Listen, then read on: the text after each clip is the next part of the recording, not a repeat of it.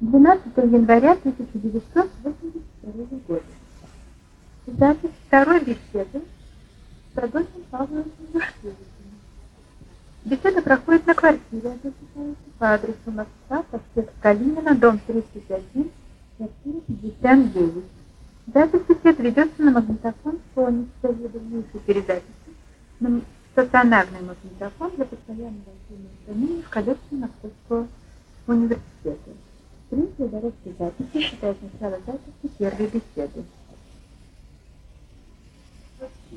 Относительно года моего гимназии. Я начал учиться еще в Петрограде, в гимназии Мая. Это была одна из самых прогрессивных школ тогдашней столицы. Это может быть и страны.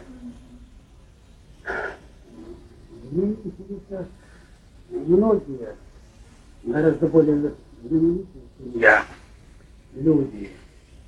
И, в частности, из нее вышли многие представители художественного мира. Они вспоминаются в мемуарах представителей мира искусства. Проучился я там недолго, ну а уже там него почувствовать дух на гимназии. Например, в первом классе э, нам предоставляли возможность выступать собственными докладами, э, хотя мы были всего лишь начинающими. Позади нас были только годы приготовительных классов. И вот, в частности, в то время широкой известностью пользовались такого рода популярные книги по естествознанию Лункевича, а также Меча. Я помню, что мне было предложено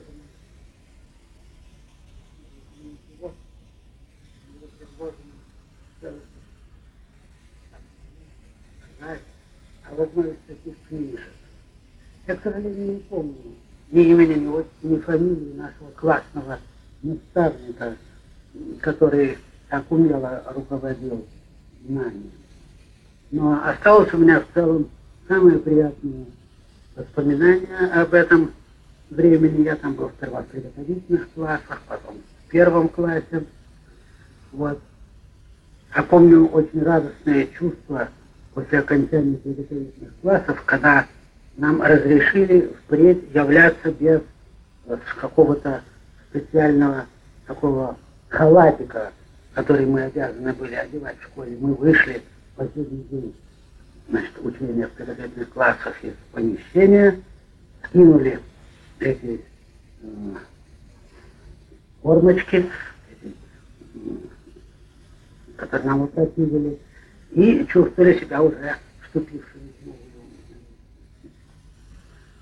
новую Летом или ближе к осени 1917 года нам пришлось переехать в Одессу из-за тяжелой болезни матери а, и невозможности спокойно обеспечить а, жизнь в тогдашнем Петрограде. Начинало не хватать продовольствия, а мать заниматься одними домашними делами уже была не в состоянии. Мы решили на несколько месяцев, вернее, отец решил на несколько месяцев поехать в Одессу. Эти несколько месяцев растянулись на пять лет. Мы вернулись, и уже не в Петроград, а в Москву э, осенью 1922 года. Вот в Одессе я продолжал сперва учение в гимназии, во втором классе. Скажите, пожалуйста, а возвращаясь к Петербургской гимназии, вы в 15 году там были, да? Я был там в 15 с 15 по 17 год, 15-16. А вы не помните никаких учителей, которые... Нет, я не помню их имен, но все-таки это было очень давно и кратковременно. Вот, а в Одессе я поступил во второй класс, второй гимназии. ну, тут уже была несколько другая обстановка. Во-первых, она была более официальная, гимназия не отличалась никакими особенно прогрессивными качествами. А кроме того, на занятиях отражалась непрерывная смена властей. Их в Одессе переменилось около десятка э, до окончательного укрепления советской власти. И вот тоже, значит, появлялись украинцы, или Рада, или Гетман Скоропадский, я уже не помню кто, и нас обучали в течение нескольких месяцев украинскому языку. Вот. Потом это бросали. Затем учителя менялись, э, появлялись одни, исчезали вскоре, потом заменялись другие. В общем, уже была эпоха какого-то беспорядка. Проучился я еще один год в гимназии, а потом, э, по-моему, перешел в третий класс, и там некоторое время учился, а дальше произошли уже полные э, перемены, потому что когда в 20 году советская власть прочно овладела всеми страны, а, гимназии были заменены едиными трудовыми школами, в которых порядок еще в то время тоже еще не был наведен. А, программы от школы к школе менялись, вот, а, и кроме того, они плохо осуществлялись. Нам ввели обществоведение, общественные науки, это было довольно занятно, конечно, но зато ослабло изучение иностранных языков, по-моему, и с математикой стало не так хорошо. Кроме того, учителя очень бедствовали, им было трудно. В общем, в гимназии бывший уже царил Яралаш, и совершенно все было бессистемным. Правда, нам, школьникам, все это было очень занятно, потому что нам предоставили самоорганизоваться, выбирать школьные комитеты. И эти школьные комитеты чувствовали себя в некоторой мере властью в, в своей школе, потому что э, Нечего скрывать, продовольственное положение было крайне затруднительное, а школьников кое-как кормили. Вот, и я хорошо помню, как мы отправлялись с целыми ведрами на палках, которые несли в руках, значит, двух концов, за супом, пшенной кашей, э, потом на мешках, на мешки накладывали хлеб, мы все это приносили в гимназию. И по доброте своей сердечной и душевной, мы могли кормить учителей. Учителя оказались до некоторой степени от нас в зависимости. И это, несомненно, накладывало некоторую печать на взаимные отношения. Такой требовательности предъявлять к ребятам, а, а, у которых получаешь не во вполне, так сказать, узаконенном порядке продовольствие, было для учителей затруднительным. Я был председателем как раз школьного комитета, почему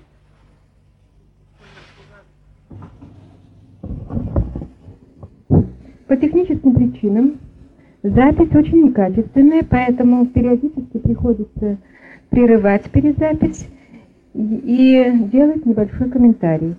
В данном случае речь идет о поступлении Адольфа Павловича в Московский университет. При поступлении ему было предложено написать сочинение на тему «Мое социальное происхождение». Речь идет дальше о сочинении на эту тему. Она всем была такая. Ваши социальные происхождения. Вот. Мы там уже откатились, и вот речь о том, что надо было рассказать, кто мой отец и кто моя мать.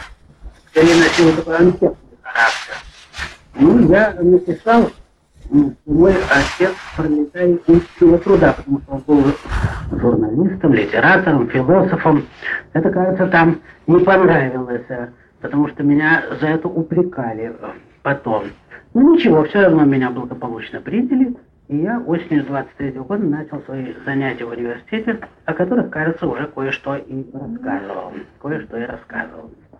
Вот теперь, значит, на этом я поставлю точку на этом пункте. И я вспоминаю, что в прошлый раз я обещал рассказать кое-что о встречах с некоторыми деятелями университета и Академии наук. Э, в частности, об Иване Георгиевиче Петровском и о Сергее Ивановиче Вавилове. Так вот, об Иване Георгиевиче Петровском. Я ведь с ним, собственно говоря, был знаком очень-очень мало.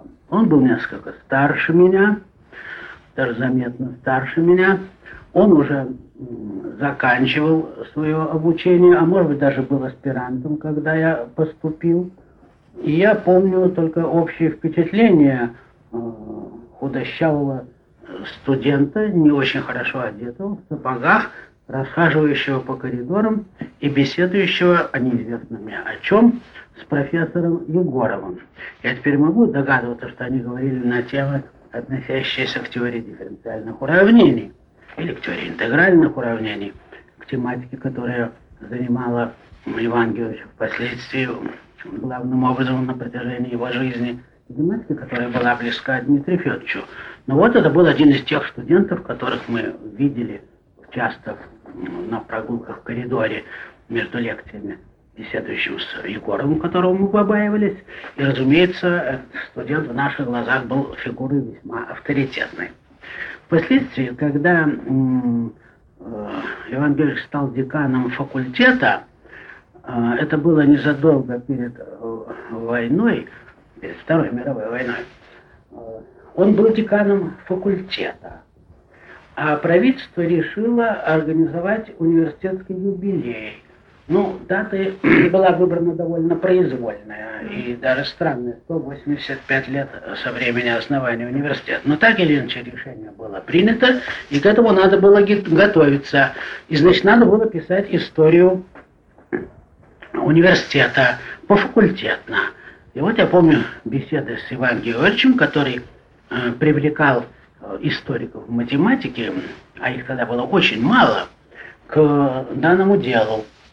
Э, в университете работал семинар Софьи Александровны Яновской э, и Марка Яковлевича Выгодского по истории математики. Он организовался, кажется, в 1933 году, и я был его довольно регулярным посетителем, хотя в то время преподавал в Московском высшем техническом училище. Вот Иван Георгиевич, значит, связался с этим семинаром, он приходил на некоторые его заседания, и Вячеслав Васильевич Степанов также принимал в этом деле участие и приходил. И э, работа была распределена. Мне, в частности, было поручено написать э, такой раздел математика в Московском университете за первые сто лет его существования. Вот. А, ну, конечно, за первые сто лет существования в Московском университете математика еще развивалась не в очень большой степени, но к концу этого времени из Московского университета уже вышел знаменитый Чебышев, очень хороший математик и механик Сомов. Некоторые другие лица, не столь знаменитые и не столь замечательные. Значит, постепенно э, дело шло вперед. Э, конечно, в первой половине э, этого столетия дело было значительно хуже, потому что еще лекции по высшей математике вообще не читались.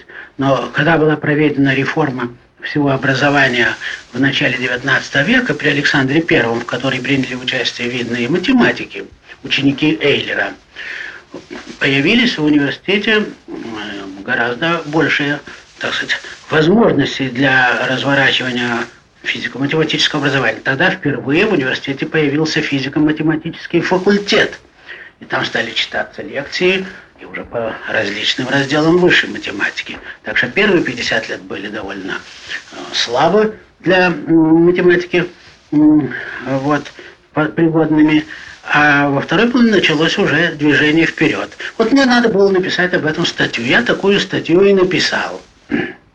Я помню, что на заседании семинара, где я рассказывал содержание своего текста, уже готового, пришел Вячеслав Васильевич Степанов. Он очень был удивлен, узнав, что, оказывается, за первые 50 лет вообще ничего не было сделано в этой области.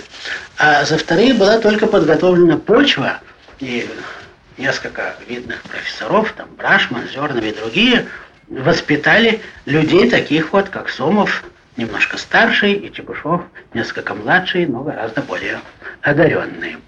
Он тогда спрашивал, неужели это все, что было? Я говорю, да, вот все, что я могу рассказать.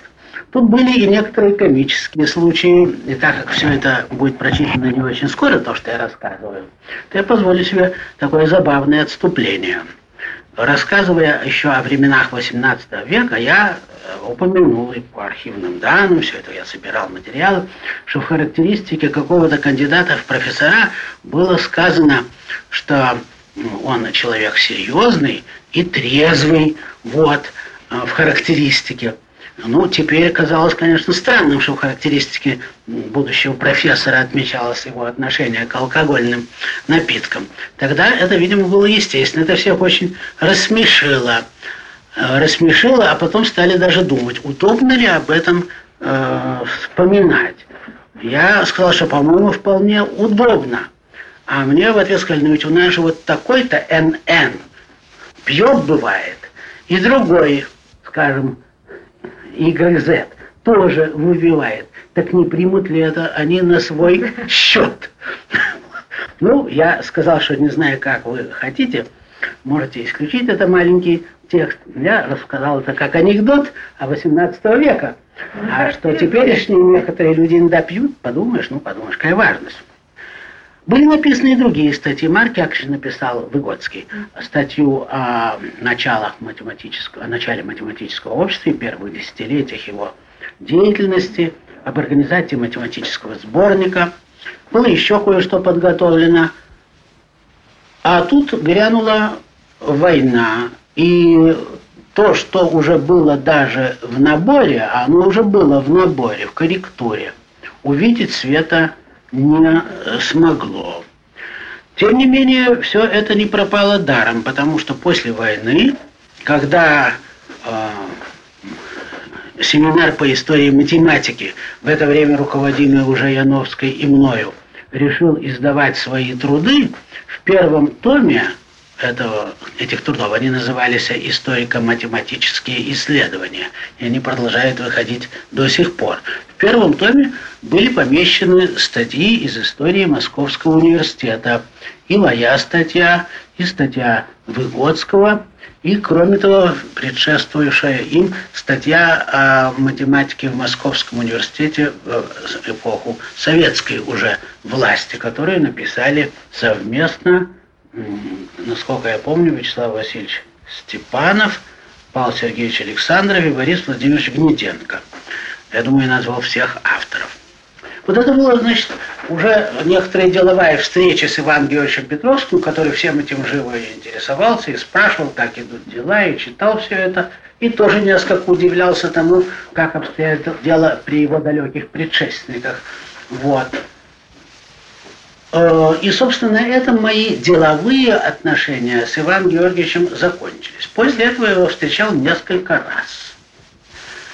Э, один раз это было связано с э, Международным математическим конгрессом в Москве, когда он любезно предложил мне сделать заказной получасовый доклад по истории математики о работах в области э, истории математиков э, народов Востока.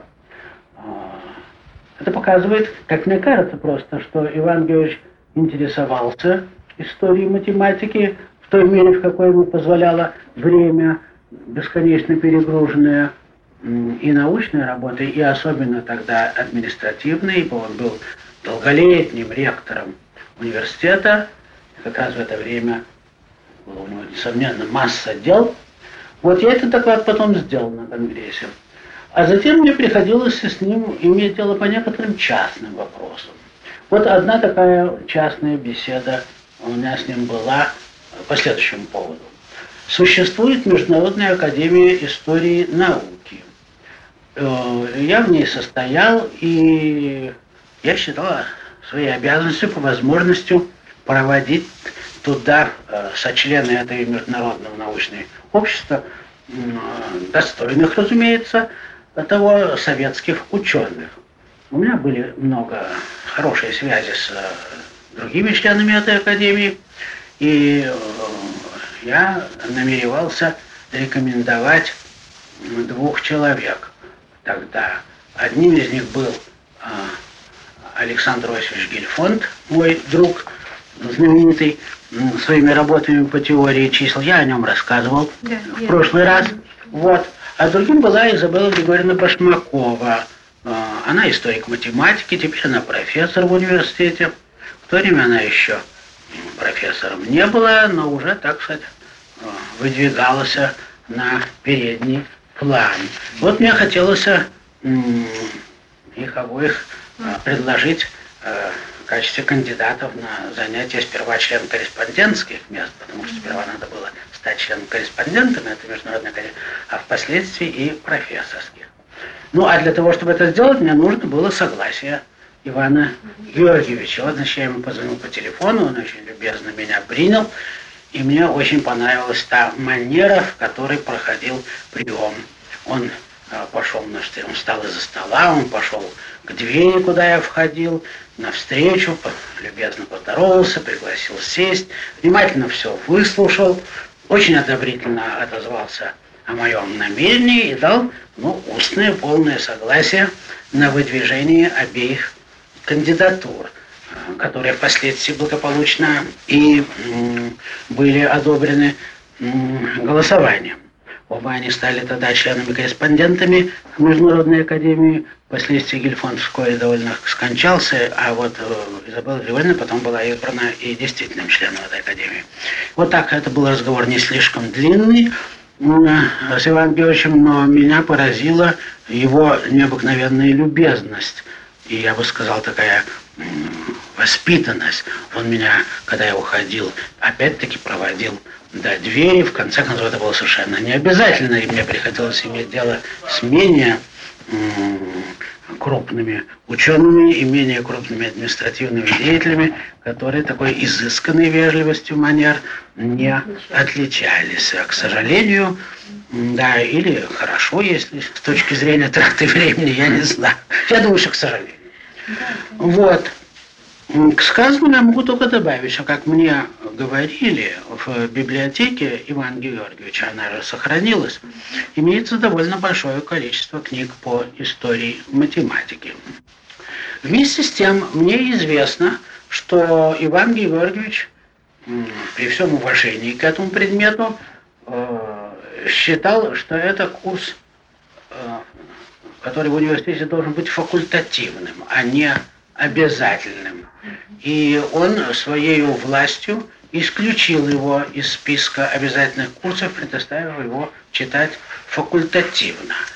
Когда он скончался, удалось э, заинтересованным лицам вновь включить этот курс в число обязательных.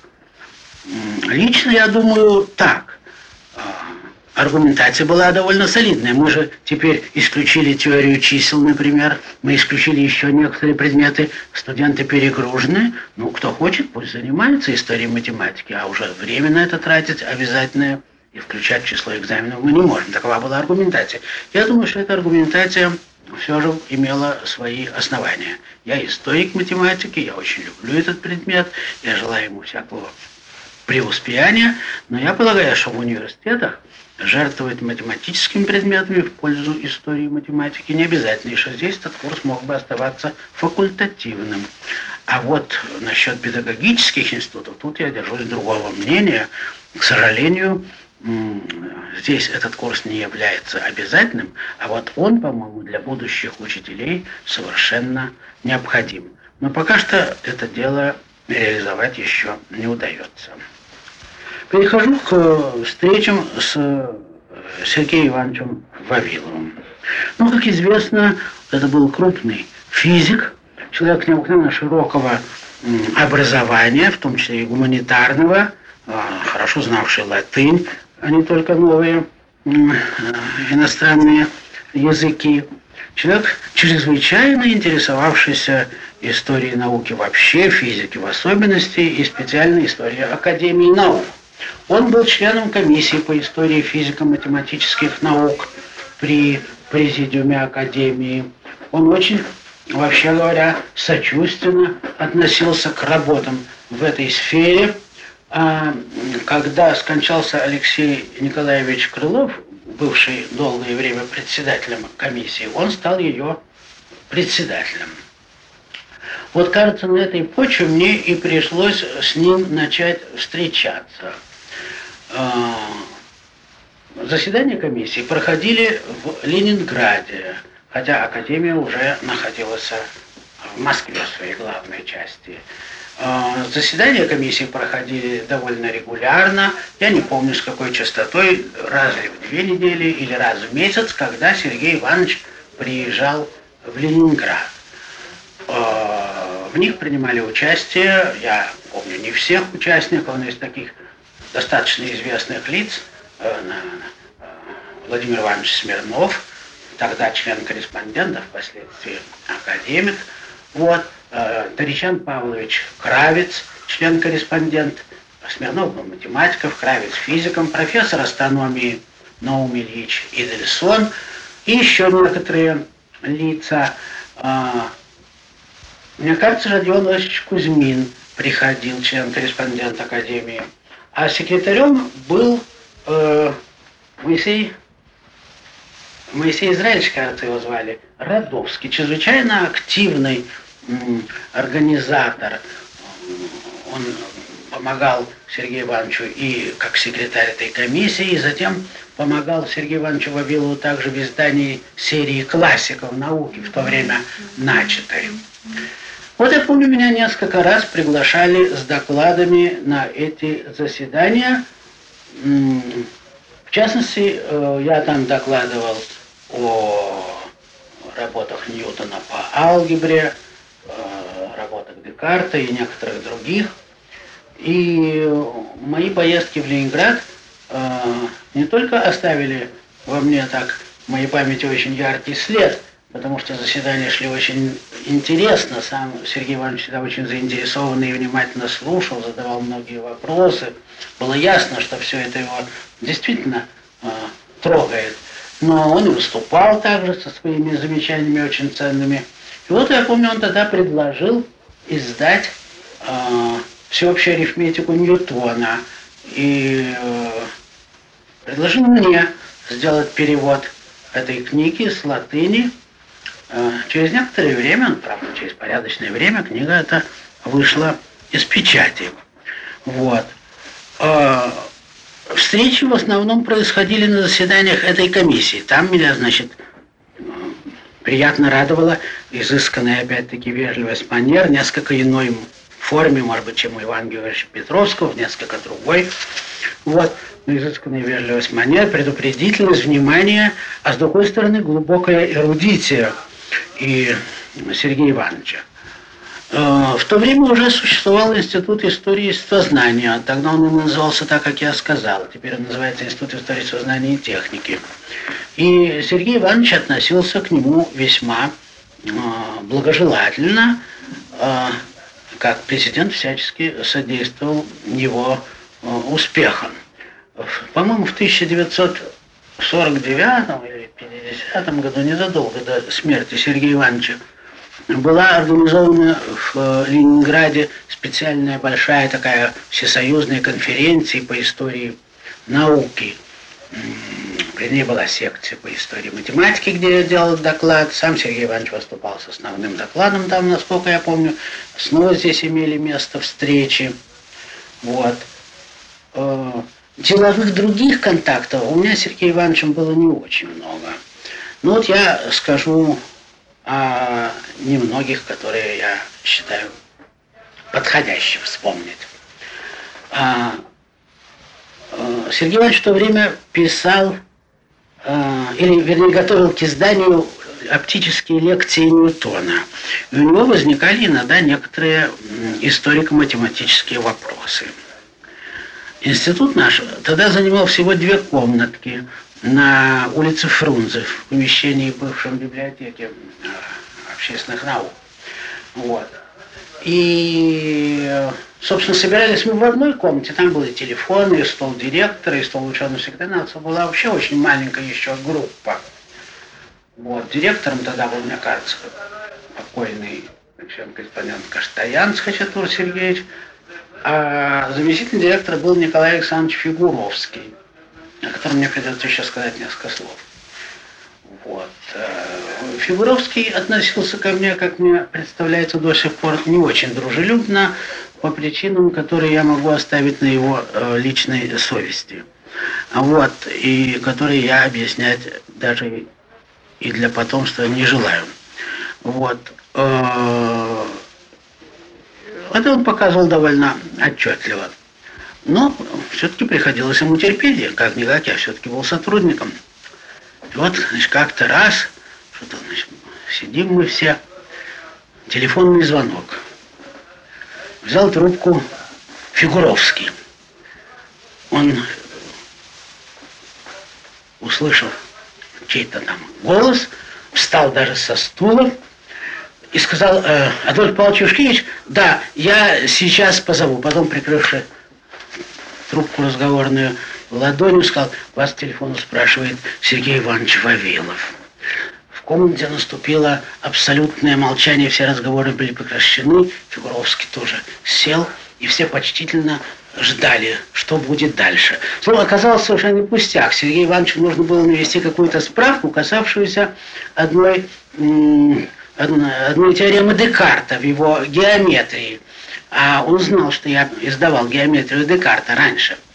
Ну и, значит, он ко мне с этой справкой и обратился, потому что ему нужно было в каком-то примечании. Я ему дал быстрый ответ, и все быстро разъяснилось. Но после этого разговора, как мне показалось, на некоторое время я несколько вырос в глазах Николая Александровича э, Фигуровского. Пожалуй, будет три эпизода. Второй эпизод был следующий. А, вышло э, в связи с юбилеем Ньютона несколько книг э, о Ньютоне. Было 300-летие со дня его рождения в 43 году. Вышел большой томик, даже том под редакцией Сергея Ивановича Вавилова вышла биография, написанная Сергеем Ивановичем Вавиловым, и целый ряд других книг. И в трудах этого института я написал такой критический обзор всей литературы. И я позволил себе сделать некоторые критические замечания в ту характеристику Ньютона, которую давал Сергей Иванович Вавилов. Вавилов настаивал на том, что Ньютон был прежде всего физиком, математика для него была делом второстепенным, вспомогательным средством. Ну, с моей точки зрения, дело стояло не совсем так. Мне казалось, что математика в глазах Ньютона имела и самостоятельное большое значение, и что Ньютон был в равной мере математиком, физиком. В общем, вот примерно эти соображения я и высказал в самой вежливой, конечно, форме, но, но все-таки в виде некоторого э, расхождения. Тут, значит, э, в редакции, или вернее в дирекции э, произошло некоторое замешательство. Как это так? Наш сотрудник критикует президента Академии наук. Э, и Каштаянц был встревожен этим обстоятельством, и Фигуровский, может быть, они боялись за судьбу издания трудов. Но я сказал, знаете что, ну, ну, ну пошлемте этот текст э, Сергею Ивановичу, посмотрим, как он на него э, отреагирует. И вот, значит, э, прислали соответствующий текст с его надписью наверху. Вот. Э, она была, я не могу процитировать текстуально, может где-нибудь в архивах она и хранится, но она э, э, примерно звучала так, что, значит, рецензент – Э, не высшая инстанция, которая решает эти вопросы, но пусть себе высказывает свое мнение, какое он хочет. Ну, на этом дело успокоилось, и тогда, значит, эта рецензия увидела в том виде свет, в каком я ее да. Вот. Ну, тут произошла несколько для меня неловкая э, такая история. Дело в том, что я тогда еще, когда писал рецензию, не был знаком с Таричан Павловичем Кравцем. Вот. Это был образованнейший человек, обаятельнейший человек, но в своей статье о литературе, о Ньютоне в, в России до революционное время, так сказать, о литера, Ньютоноведения, о влиянии, он допустил несколько фактических неточностей. Ну, разумеется, простительных неточностей для человека, который все же был в основном физиком, а не историком науки. А я взял эти неточности так довольно э, отчетливо и подчеркнуто все э, выписал в своей рецензии. А потом, когда я познакомился с Таричан Павловичем Кравцем немного спустя, я подумал, боже мой, зачем я все это сделал? Такой милый, такой образованный, просто обаятельнейший человек, но неужели надо было это сделать в такой недостаточно уважительной форме? Потому что я просто их перечислил, надо было как-то найти обороты речи другие, но я этого не выбрал, и меня немножко терзала совесть. Но Таричан Павлович ничуть не обиделся, он так преспокойно все это принял. И отношения у меня с ним были самые-самые приятные. И он бывал, э, когда приезжал в Москву, у меня гостем дома. И когда я приезжал в Ленинград, я у него бывал. Это был человек исключительно интересный, исключительно памятливый. С ним было у меня немало интересных бесед. А, памятью своей он меня просто поражал. А, когда в декабре 47-го, кажется, года состоялась первая конференция по истории э, естествознания, он приехал на нее из Ленинграда, он там проводил одно из заседаний, э, явилась и села в первом ряду послушать, о чем говорят Мария Сергеевна Шагинян. Она очень плохо слышала, сидела с слуховым своим аппаратом, так внимательно слушала. В перерыве, значит, там стали прогуливаться по коридорам, не помню, где это было, в каком помещении, в каком помещении, и, и э, Таричан Павлович подошел к Мариете Сергеевне Шагинян, поздоровался с ней, представился, и сказал, что вы-то, конечно, меня не знаете, а я вот знаю ваши стихи уже много-много лет. И он ей прочитал наизусть от начала до конца какое-то стихотворение из какого-то ее сборника, напечатанного в 1915 году. Шагинян была просто поражена, что вот вдруг физик, несколько интересующийся историей науки, вспоминает 30, примерно 5 лет спустя, одну из ее первых стихотворений. Вот.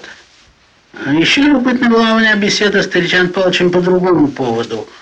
У меня одно время возникло желание переехать в Ленинград. Уж очень я люблю этот город, где я провел свои первые 11 лет жизни, и который мне до сих пор нравится больше всех других городов мира, вероятно, и больше Москвы, и больше Парижа. Вот. А, мне просто хотелось там жить. Но для этого надо было, конечно, предпринять немало шагов и сделать немалые усилия, менять квартиру и все прочее, прочее. Я стал советоваться с э, Даричан Павловичем. Он мне сказал, вы знаете, я вам не могу этого посоветовать. Э, вам будет очень трудно вжиться в новую среду. Он говорит, ленинградцы, они имеют свой характер, несмотря на то, что их перетрясло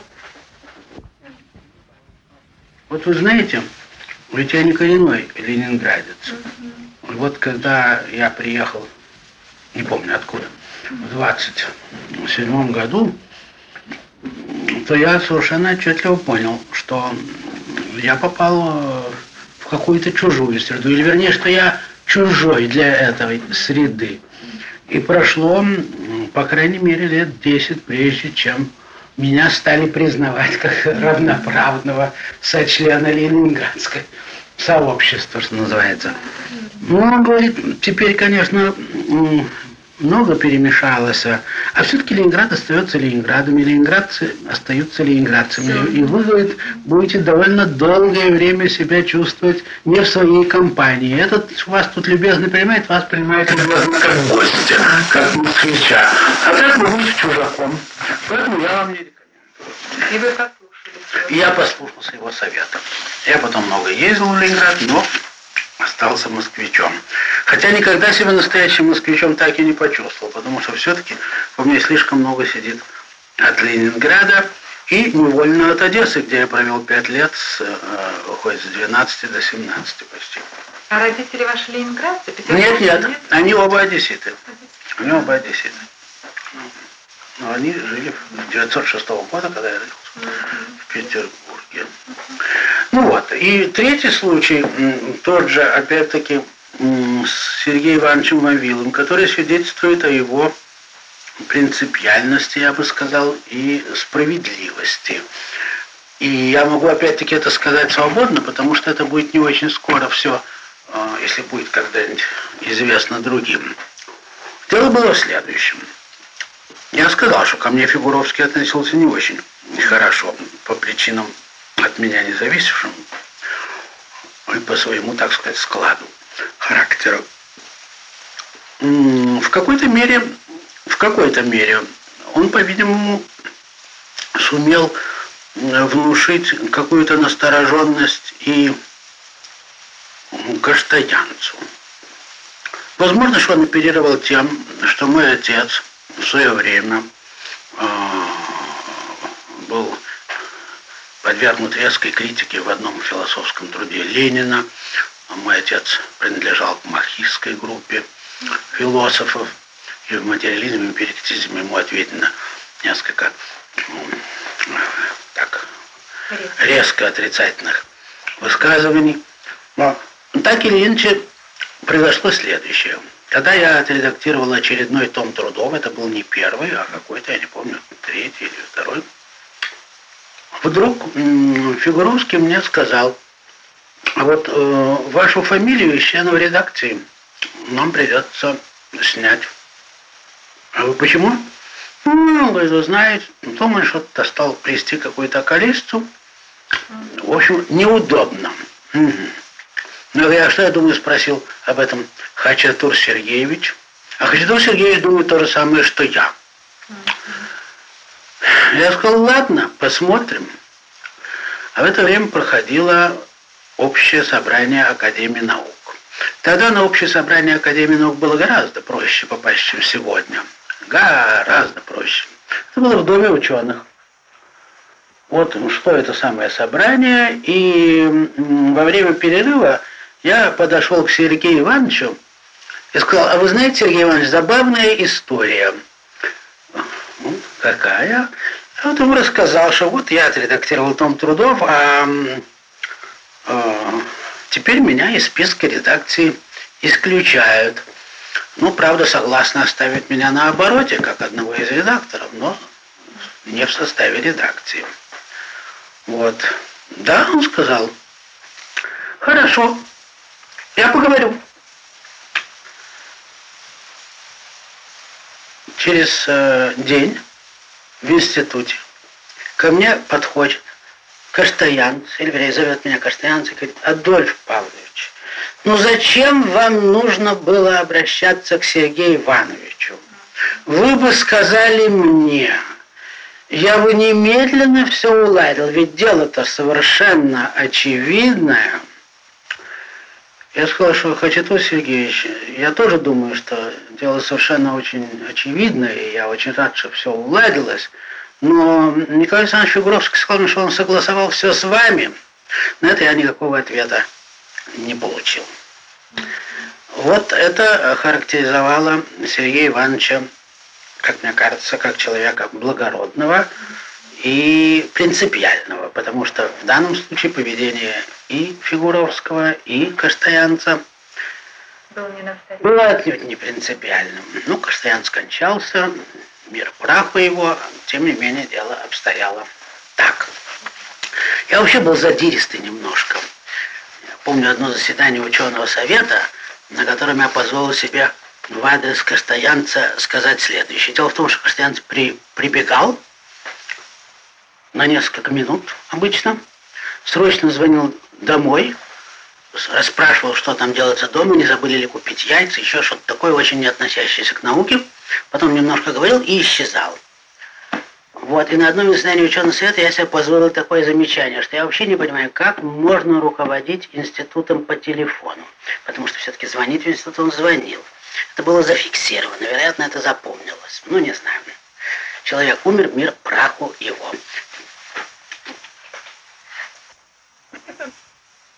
Встречаться, конечно, с довольно большим количеством людей. С одними знакомиться ближе, с другими более поверхностно. Ну вот одним из таких поверхностных знакомств, о котором мне сейчас хочется вспомнить, было знакомство с Лазарем Ароновичем Люстерником, а, недавно скончавшимся, сравнительно недавно скончавшимся крупным математиком, членом-корреспондентом нашей Большой Академии. Э, я впервые встретил его в 1000 1925, вероятно, году. Э, дело в том, что при коммунистической академии существовало, или в рамках коммунистической академии, э, которая потом в 1936 году слилась с Большой Академией, существовала ассоциация естествознания. Руководителем ассоциации естествознания был Отто Юльевич Шмидт.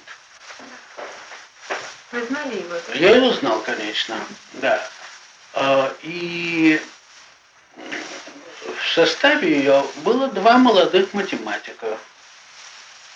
Лазарь Аронович Люстерник и Люциан Михайлович Лихтенбаум. Лихтенбаум был очень остроумный, интересный человек, хорошо знавший многих поэтов. Он был тополог по специальности. Э, с ним было интересно побеседовать.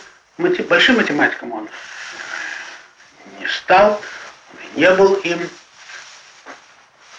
Впоследствии он был профессором какого-то высшего технического учебного заведения. Как-то я его встречал впоследствии на улице раза два. В общем, жизнь его складывалась не слишком сладко, и шла карьера его не слишком гладко. Но без таких потрясений, в общем, не продвинулся он. Ну, Люстерник это была совершенно другая величина, но они тогда очень дружили. Э, и Гильфонд, мой давнишний друг, э, ходил туда же. Э, там было очень интересно, потому что при этой ассоциации сознания был создан математический семинар. Математический семинар, которым руководил тогдашний профессор университета Александр Яковлевич Щинчин, впоследствии член-корреспондент Академии наук. Этот математический семинар занимался проблемами смежными между математикой, логикой и философией, методологическими основами математики. А время это в данной области было время неспокойное, потому что в среде специалистов, занимавшихся проблемами оснований математики, шли ожесточенные дискуссии. Была школа формалистическая во главе со знаменитейшим Гильбертом, была школа так называемых логицистов, которую возглавлял э, Рассел, э, известный потом впоследствии как политический деятель также. Вот. И была школа интуиционистов, которой начало положила Брауэр, но которая особенно хорошо была известна по популяризовавшим ее статьям Германа Вейля. Это были все разные точки зрения, на основании математики, на аксиоматику, на основные понятия, на проблему бесконечного. Вот. С этим связаны были интенсивные работы в области математической логики.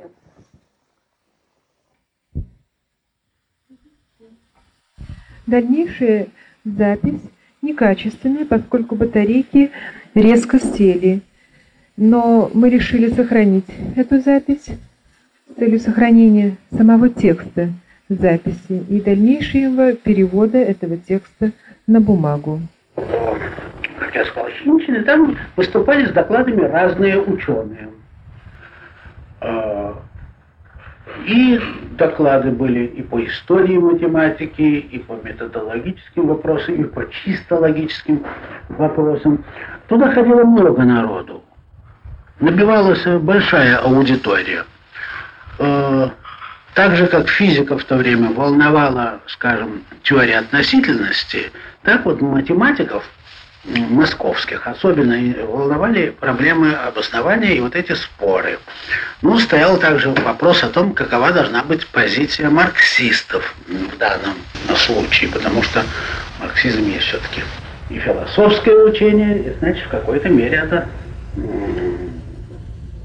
естественно, привлекало внимание э, философов, знавших математику, в частности, Софьи Александровны Яновской. Я никогда с докладами не выступал, нет, нет. Я только бывал среди слушателей, я слушал доклады и Яновской, и Выкотского, и Игоря Владимировича Арнольда ныне, покойного, и Андрея Николаевича Колмогорова, и Александра Яковлевича Хинчина, многие-многие другие. Некоторые доклады касались вопросов оснований теории вероятности, что особенно интересовало Хинчина. Это был очень интересный семинар, и результаты его деятельности нашли некоторое отражение в печати. Появилась, по-моему, одна или две статьи Хинчина или что-то в этом духе. Около двух статей, мне кажется. Ну и вообще, семинар сыграл видную тогда роль в своей области. Ну, э, так сказать, э, силой там были вот Люстерник и Лихтенбаум, тогда еще молодые. Мы встречались э, тогда довольно часто, я не слишком был перегружен лекциями, которые должен был бы слушать и которые мало слушал, или упражнениями в университете. Я приходил, мы болтали. Люстерник был чрезвычайно остроумен, он очень хорошо писал пародии стихотворные, великолепно. Вот, и послушать его было одно удовольствие. Перед тем а, оба они работали в институте имени Тимирязева, не в Тимирязевской сельскохозяйственной академии, а в таком биологическом институте имени Тимирязева, который помещался на Пятницкой улице 48, не знаю, как теперь эта улица называется, может по-прежнему, может иначе, за Москворечье, где заместителем директора был Аркадий Клементьевич Тимирязев, сын э, знаменитого ботаника, э, сам физик, профессор физики Московского университета, и физик, интересовавшийся вопросами философии. А, Тимирязев, кстати, был одним из яростных противников теории относительности Эйнштейна. Вот одно стихотворение Люстерника, к сожалению, я не помню его наизусть, было посвящено а, а, как раз тем нападкам на теорию относительности, которые исходили из недр окружения Аркадия Клементьевича Тимирязева, у которого раньше Люстерник работал. Это стихотворение довольно длинное, было написано на манер Пушкинского как ныне избирается Льве Щалев, отмстить неразумным хозяевам. Так там что-то, вот я не помню кто, но как ныне избирается та-та-та-та, отмстить неразумным Эйнштейном и так далее. В общем, это было превосходно. К сожалению, когда я много лет спустя просил Лазаря Ивановича вспомнить текст этого пародии он не мог, он, он не помнил его наизусть, и, очевидно, нигде это у него не осталось. Вот, значит, происходили встречи с ними. Надо сказать, что они проявляли действительно большую активность э, научно-организационную, и в частности, они тогда, пользуясь тем, что во главе ассоциации стоял Шмидт с его огромными связями и возможностями, э, составили для своего кабинета, что ли, великолепную математическую библиотеку. Я не знаю, что с ней потом стало, когда э, математика из системы Ком Академии полностью как-то вышла. Вот. А, лично в моей судьбе это сыграло тоже некоторую роль, потому что к Люстернику и Бауму обратились э, с вопросом, кого бы они могли порекомендовать на свои места, освободившиеся в этой самой секции истории и методологии э, естествознания в Тимирязевском институте. И они спросили Гельфонда и меня, не хотели ли бы мы пойти туда. Ну, мы выразили полное согласие и были зачислены, э, кажется, полставки или как младшими научными сотрудниками. Она сделала потом первые свои доклады и так далее. Ну вот, значит, так вот там состоялось это знакомство, которое привело к тому, что я попал в среду все-таки историков науки. Правда, они были все настроены очень антиштейниански, все но это меня волновало, потому что я математик. Кроме того, они допускали какие-то серьезные философские ошибки, потому что это было там гнездо так называемого механицизма. Вот, и с ними боролись группа который руководил в то время Абрам Моисеевич Тыборин, впоследствии академик. Он царил как механицистов, потом его раздробили как, кажется, мешевитиалиста или что-то этом духе. Я не помню точно. Во всяком случае, там была какая-то оживленнейшая дискуссия в помещении РАНИОН, Российская ассоциация научной исследовательских общественных как да. Я ходил на эту дискуссию, я там слушал выступления Любови Сапаны, Оксидода Ортодокса, Авраама Ильича Горина и Карева, который потом погиб, по-видимому, и многих других.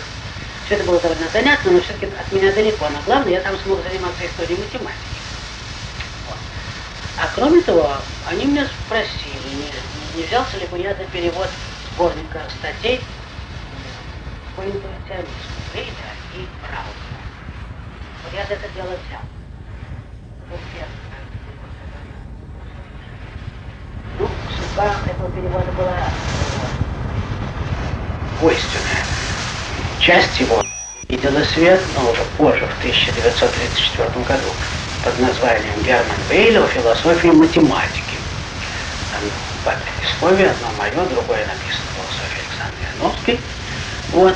А часть статей Брауэра, как слишком специальных, решили все-таки не печатать. Это были мои первые встречи с Лазарем А после этого я с ним встречался от раза к разу, э, всегда так э, любезно, вежливо, но особой близости между нами не было. Тем не менее, все-таки иногда бывали и деловые э, разговоры, контакты. Дело в том, что у Лазаря была, э, была, был живой интерес к истории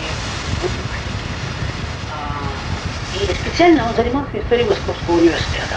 А я тоже этим занимался, как я вам рассказывал. Только я занимался ранним периодом, а его интересовало гораздо более время. Его интересовала как раз та пора, когда расцветала Лузитания. Он принадлежал к этой самой Лузитании. Вот. И в успехах математических наук он опубликовал довольно большое количество заметок и статей вместе с сотрудниками, которые помогали.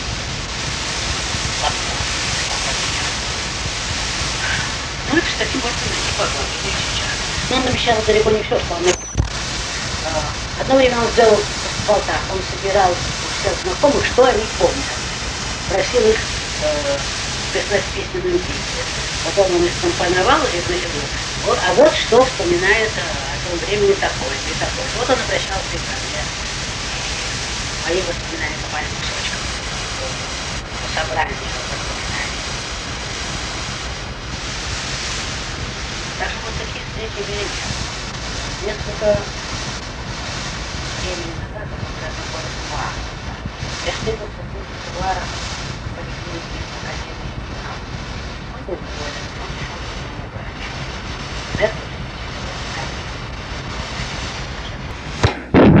Адольф Павлович рассказывает о своих, воспоми... о своих встречах с Лазарем Ароновичем Люстерником, о воспоминаниях, которые написал Люстерник и передал в издательство Московского университета. К сожалению, до сих пор о судьбе этих воспоминаний ничего не известно. В сборнике «Историко-математические исследования», выпуск 27, которые должны выйти в 1983 году, видимо, в конце, будет опубликована шутливая поэма воспоминания Лазаря Ароновича Люстерника о своих юношеских и студенческих годах. Там же должны быть опубликованы воспоминания Меньшова Дмитрия Евгеньевича, которые он наговорил на магнитофон и впоследствии передал Юшкевичу Адольфу Павловичу который, отредактировав эти воспоминания, поместил их в этом же сборнике «Историко-математические исследования», выпуск 27. Об этом шла речь в той части беседы, которая, к сожалению, не вошла на пленку. Помимо этого, Адольф Павлович рассказывал немного о Лузитании и значении Лузина как математика и организатора Московской математической школы. Затем немного об академике Лаврентьеве и организации международного юбилея математика Эйлера, который проходил в апреле 1957 года в Ленинграде. В заключении беседы шла речь об истории некоторых материалов, помещенных в этих же историко-математических исследованиях, выпуск 27, в частности, о двух выступлениях математиков на международной конференции, посвященной юбилею Эйлера. Вот Лузин рекомендовал Клеину этих своих молодых учеников, просил им оказать всякое содействие. Тут начались контакты московской школы, москвичей вообще с Геттингеном, которые продолжались вплоть до мрачных лет, когда власти пришли нацисты и уничтожили по существу Геттингенскую школу Феликса Клейна и Гильберта. Вот. А, крупные ученые, чем я, чрезвычайно высоко ценили деятельность Николая Николаевича Лузина. А, вы начинаете записывать? Ну, да. Да, ну пишите. Дело в том, что я сказал, что Лузин был очень сложной фигурой и в некотором смысле трагической фигурой. В некотором смысле. Дело было в следующем. Э, Лузин, сам математик, талантливый. Ну, я не знаю, какого класса, но он был не гениальный человек, но это был человек большого таланта. Э, Лузин, человек весьма талантливый, был э, совершенно исключительным учителем, то есть воспитателем молодых ученых, я имею в виду. Он заражал своим энтузиазмом, он совершенно переменил стиль обращений профессора с, со студентами. Он был доступен, он держал себя, ну, как равный, ну, не как первый, но среди равных. К нему можно было сюда прийти, его провожали гурьбой после лекции до дома, он рассказывал, он ставил задачи, он ставил вопросы. Вот он читал работы их, он представлял их для публикаций в э, доклады Парижской академии наук сперва, потом другие места. Вот он рекомендовал их э, значит, геттингенским математикам, он сам перед этим лет за 10 был в Геттингене и провел там около года или полутора лет. И так далее, и так далее. В общем, это был человек, который умел очаровывать. Он умел очаровывать, но он мог и разочаровывать. Дело в том, что тематика, которой он занимался, э, сама по себе очень важная и интересная, была все-таки ограниченной теория функций действительного переменного в том направлении, которое разрабатывал он. И складывалось дело так, что целый ряд молодых ученых, не чувствуя уже интереса к проблематике, казалось бы, в основном изученной и малоперспективной, Пашанчик с трудом подающийся дальнейшей глубокой разработке. Переходили на другие темы. Школа, которую они получали у в высшей степени содействовала их занятиям другой, занятиям в другой области. Они получали великолепные навыки для последующего творчества. И технические средства, и разработку интуиции математической – они были готовы заняться многим другим. Вот они выходили, они выходили из-под его, э, так сказать, влияния, из сферы его влияния. И постепенно его ученики э, создавали собственные школы. Вот Павел Сергеевич Александр, Павел он два друга, они шли в топологию. Александр Яковлевич, ученик был тоже, он ушел в основном в теорию вероятности, понимаете. Другие э, уходили в теорию дифференциальных уравнений и так далее, и так далее, и так далее.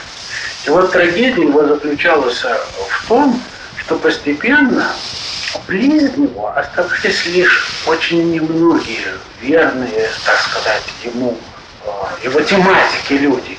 Ну, они шли дальше, но, но, но это, какой был Дмитрий Евгеньевич Меньшов? Он шел все в том же направлении, правда, далеко и глубоко, в одной специальной области. Теории метрических следов и ортогональных следов. Или была такая Нина Карловна Пайри, одна из самых талантливых женщин, математик. Она тоже занималась близкой к Меньшову тематикой и оставалась в ее пределах. А иные уходили. Вот Лаврентьев Михаил Алексеевич, будущий академик, он э, перешел на прикладную тематику в значительной мере. Он занялся некоторыми параллельными теорией аналитических функций. Потом он перешел к просто вопросам прикладной математики, математической физики. И, конечно, он был обязан многим, но он уже от него отошел. И вот в этом была большая трагедия личная Лузина. Я не говорю о той трагедии, которую он испытал лично, потому что в середине 30-х годов ему был предъявлен ряд ну, сильных обвинений и идеологических обвинений в том, что он ударился в идеализм и в его взаимоотношениях с зарубежными математикой, что он занялся поклонством его э, как э, педагога, вере, все, чему хотите. В общем, с трудом уцелел в составе Академии наук. Это, конечно, была его уже персональная драма. Причины всего, что происходило в мне неизвестны. Сколько я не пытался их выяснить, расспрашивая других людей, которые были более знакомы, я ничего выяснить толкового для себя не мог. Ну, вы представляете, что у нас бывали периоды, когда начинались гонения на того или иного, скажем, допустим, генетика, вот, да, или на какой-нибудь языковеда. Ну вот с было нечто аналогичное, только оно не зашло так, то ли чем-то так точно прекратить. Хотя, в общем, ему было тягостно.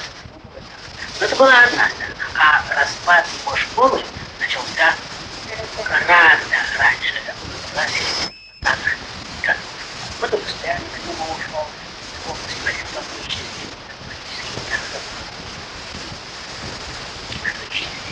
Многие, многие отходили. А, ну, я не знаю, я с ним никогда не решился даже говорить. Я говорю,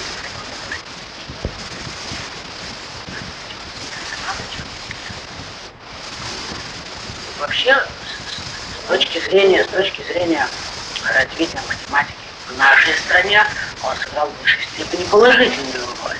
Ведь у нас ну, было не так уж много больших центров. Один центр большой был в Петербурге, потом в Петрограде, Ленинграде. Это была Чебышевская школа, очень такого прикладного направления, я бы сказал. Ну, конечно, физическим результатом, но прикладного направления и очень далекая от новых течений математической мысли в западных странах. Была в Киеве алгебраическая школа, основанная Кравой, ее потом все разъехались по разным местам, да, Казань, Москву, Одессу, Киев мало кто остался. В этой школе принадлежала Юрий Шмидт. А была московская школа, которую основывали преимущественно Егоров и его учеников. Егоров в Геттингене, Егор, он ехал, так сказать,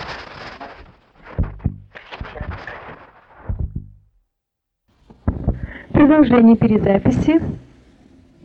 Беседы с Адольфом Павловичем Юшкевичем. Беседа состоялась 12 января 1982 года. Четвертая дорожка перезаписи. В связи с тем, что батарейки работали очень плохо на Sony, запись очень некачественная.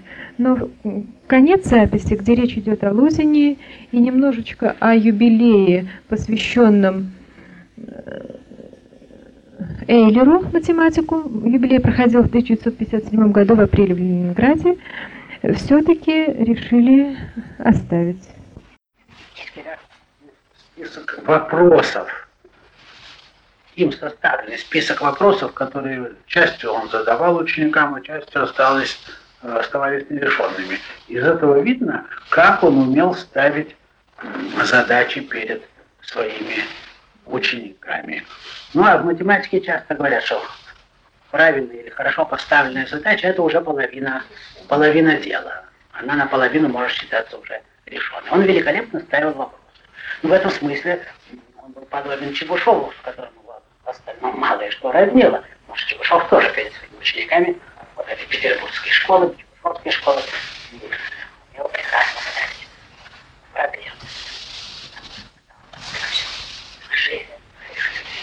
Да. Вот то, что я могу сказать о Лузине в целом. Но об этом существует целая. И надо сказать, что те люди, которые в середине 30-х годов, я думаю, часть вынужденным образом, некоторые искренне, а другие вынужденным образом выступали тогда против Лузина, а потом пришли к э, правильной оценке вклада в развитие. Вот очень интересное животное цветях колоссии. Вообще, очень интересно прочитать. Академикова, они очень живо написаны. Ну, как я это говорил о Лаврентию, я хотел сказать о нем несколько слов. Я мало знал Лаврентьева вообще до 56 года. Но в 56 году началась подготовка одного крупного такого юбилея 250-летия со дня рождения Леонарда Эйлера, самого великого математика XVIII века, родившегося в 1707 году, приехавшего в возрасте 20 лет в Петербург, ставшего там академиком, и после некоторого перерыва, когда он жил в Берлине, вернувшегося снова в Петербург, там умершего, и положившего, собственно, начало научной математики России. Влияние Эйлера было колоссально на развитие математики во всем мире, и на развитие математики в России. Не столько тем, что он воспитывал как раз людей, а своей литературной деятельностью, он оказывал на он ставил проблему, он писал книги, статьи, руководство. Он, Эйлер был общим учителем математики, как выразился один француз, очень долгое время. И, скажем, представители Чебышевской школы всегда считали, что это они продолжают школу, продолжает направление Эйлера. Вот э, юбилей должен был состояться в 1957 году, было принято соответствующее решение президиума, и был организован комитет по подготовке, Организационный комитет. И во главе этого комитета председателем был академик Лаврентьев, а ученым секретарем комитета э, был э, я. И тогда мне пришлось с ним сталкиваться, ну, не сталкиваться, а встречаться. Многократно столкновений как раз не было, была только помощь. Многократно и довольно регулярно в течение приблизительно года. Ну, Лаврентьев был, конечно, очень сильный. Математик, это само собой, разумеется. И великолепный организатор. И великолепный организатор. А, о том, какой он был организатор, показывает Сибирское отделение Академии наук, которым он был основателем и долгое время руководителем.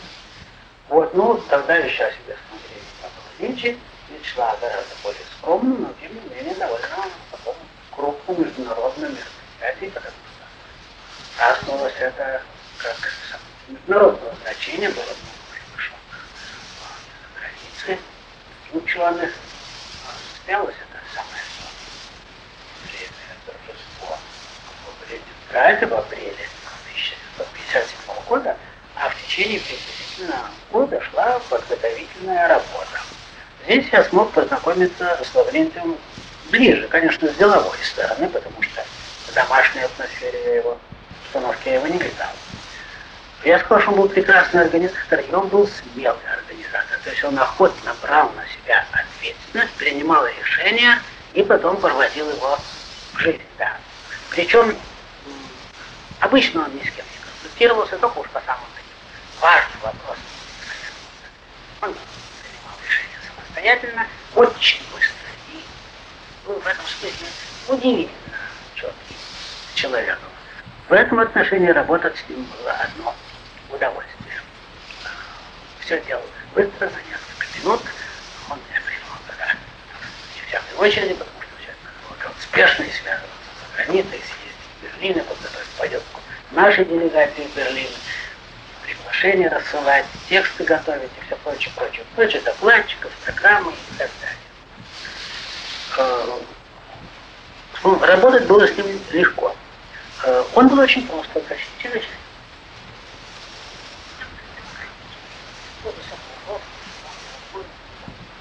Так, здоров. Вот. Единственное, его несколько неприятная черта была некоторая резкость. Э, он не слишком был церемонен в обращении. Это не был ни Петровский, ни Вавилов. Скажи несколько слова. этого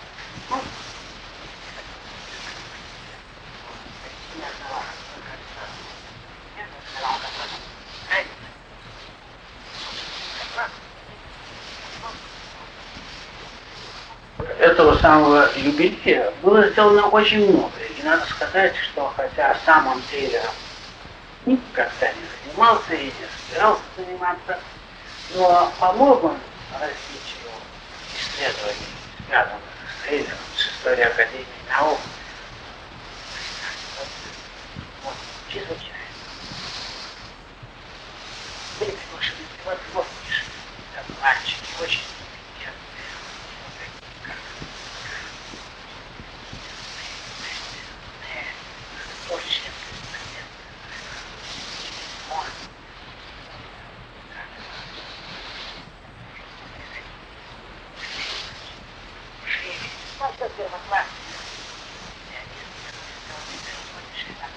были приглашены. Игра очень признанная, ученые. И через, э, по-моему, год или два после юбилея был выпущен вот такой толстый сборник Леонардо Геллер, сборник статей, представленных Академией наук СССР, со рождения. И параллельно вышел в Берлине, мы организовали с Академией КДР, аналогичный сборник другого содержания. В нашем сборнике участвовали Берлинская академия, Викспорт, наши, были обмены делегациями. Э, вот таковы были мои встречи с Маврентьевым в те э, времена. Э, юбилей прошел чрезвычайно интересно. Была организована исключительная выставка коллегная Ломоносова, Вернули существует. Был составлен великолепный альбом, он сохранился. Тут просто поразительно много было фотографий интересного У нас были составлены географические карты, поездок по разным странам. Были составлены карты, которые наглядно демонстрировали его переписку с разными научными центрами. Ну, были внешние проявления, там, дом, где жил этом доме, сохранились. Военная доска, была торжественная такая церемония. Голубя Эйлера, которые к времени посетили Смоленское кладбище, Александр отнес стола, вот теперь смотрим, что отдыхает, что я думаю, наверняка станет частью кладбища. Но все это было сделано превосходно. Был великолепный портрет, чрезвычайно интересный, замечательный. И вот представьте себе, что вот в этом году исполняется 250 лет со дня рождения а в будущем году исполняется 300 лет со дня его Вот в том же 27 году большое посвящается основанию там много вещей, но я не так давно в своих старых старых не разумно наткнулся на два, три дня которые были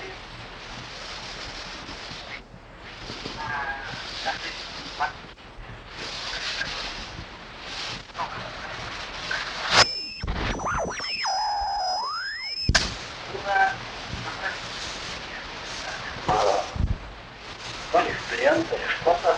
Он был вроде офицером австрийской армии. В общем, он был интернирован. А его хорошо знали как математику. И благодаря хлопотам Дмитрия Федоровича Егорова, профессора университета, Серпинский получил разрешение поселиться в Москве. И здесь он э, познакомился близко с Лузиным и примкнул к Лузитании. Это к школе Лузина, он правда был уже взрослый человек, так что нельзя прямым ученикам Лузина. Но о, он очень сблизился с Лузиным, занялся близкой проблематикой. Когда вернулся в большой война закончилась, он там положил э, вместе с коллегами начало польской математической школе, родственной школе Лузина. Вот как переплетается судьбы человеческие с свидетелем которых меня довелось Это Лаврентьева, это касается Меньшова, и это касается Лусина. А, следующее. Дело в том, что в 1914 году а, мой отец решил а, поехать на некоторое время из Петербурга в Париж, для того, чтобы там просто поработать в библиотеках, позаниматься. Он тогда очень интересовался вопросами философии математики. И примерно это было в апреле, что ли, вся семья двинулась в Париж. Предполагалось там пробыть года полтора. Но, конечно, из этого ничего не вышло, потому что в июле началась война, и надо было возвращаться в Россию, потому что не на что было бы там жить. Он предполагал, отец, жить тем, что он будет посылать корреспонденции всякие в журналы, ему будут присылать деньги, а это совершенно отпадало. Значит, мы вернулись. Это все очень было занятно, это все хорошо помню, хотя был маленький, мне было 8 лет. Вот, значит, дело было в том, что мы в Париже жили в некотором отельчике, маленьком отельчике в латинском квартале. А, отель назывался Паризиана, или Паризиана, как говорят французы. Это хозяин его был некий господин Шумар. А, находился он, значит, в двух шагах от Пантеона на улице Турнефор, дом 4. Это было в 1914 году. Я это время очень хорошо запомнил. Очень хорошо запомнил. Но в Париж мне не приходилось ездить, естественно, довольно долго. И впервые я попал в Париж после 1914 года в 1960 году. Это было, выходит, через 46 лет. А это была туристи... научно-туристическая поездка. Ну, на следующий же день после приезда, устали, конечно, первый день, тоже нашагались там немножко. Я сказал, что кто хочет, кто куда, а я пойду в латинский квартал искать э, отель Шамар на улице Турнефорт 4. И довольно уверенным шагом отправился туда, пошел переулками и туда зашел. Вот. И э, стал спрашивать хозяина, ну хозяина давно нету, умер, хозяйка давно умерла, ну а может быть есть кто-нибудь из детей, потому что я помню, что там были дети, там был мальчик, которым я старше меня, он со мной гулял, играл. В саду в Люксембургском по соседству была сестра, которая имел дело, но с ней моя сестра была знакома. Общем, я, наткнулся на младшую какую-то сестру. Я ей представился. То есть я сказал, что вот много лет назад мне пришлось жить в вашем отеле несколько месяцев. Она мне сказала, да, вы знаете, наш отель э, очень как э, любили приезжие из России ученые. У нас они часто останавливались. Вот. А я об этом немножко слышал. А, я спросил, а кого она имеет в виду? Она сказала, вот у нас был такой месье Лезан, Лусин, со своими учениками. У них их было два очень высоких, два очень высоких. Я говорю, кто? Может быть, э, Меньшов? Да-да, месье Меньшов. Да. И еще был один молодой такой, веселый, интересный, такой приятный. Его звали Мишель, а фамилии я его не помню. Я говорю, может быть, это был Лаврентьев? Да, да, да, знаю, Мишель. Такой интересный, молодой человек, приятный, веселый человек. Он веселым остался на всю жизнь. Вот то, что я хотел случайно припомнить еще с Лаврентьевым.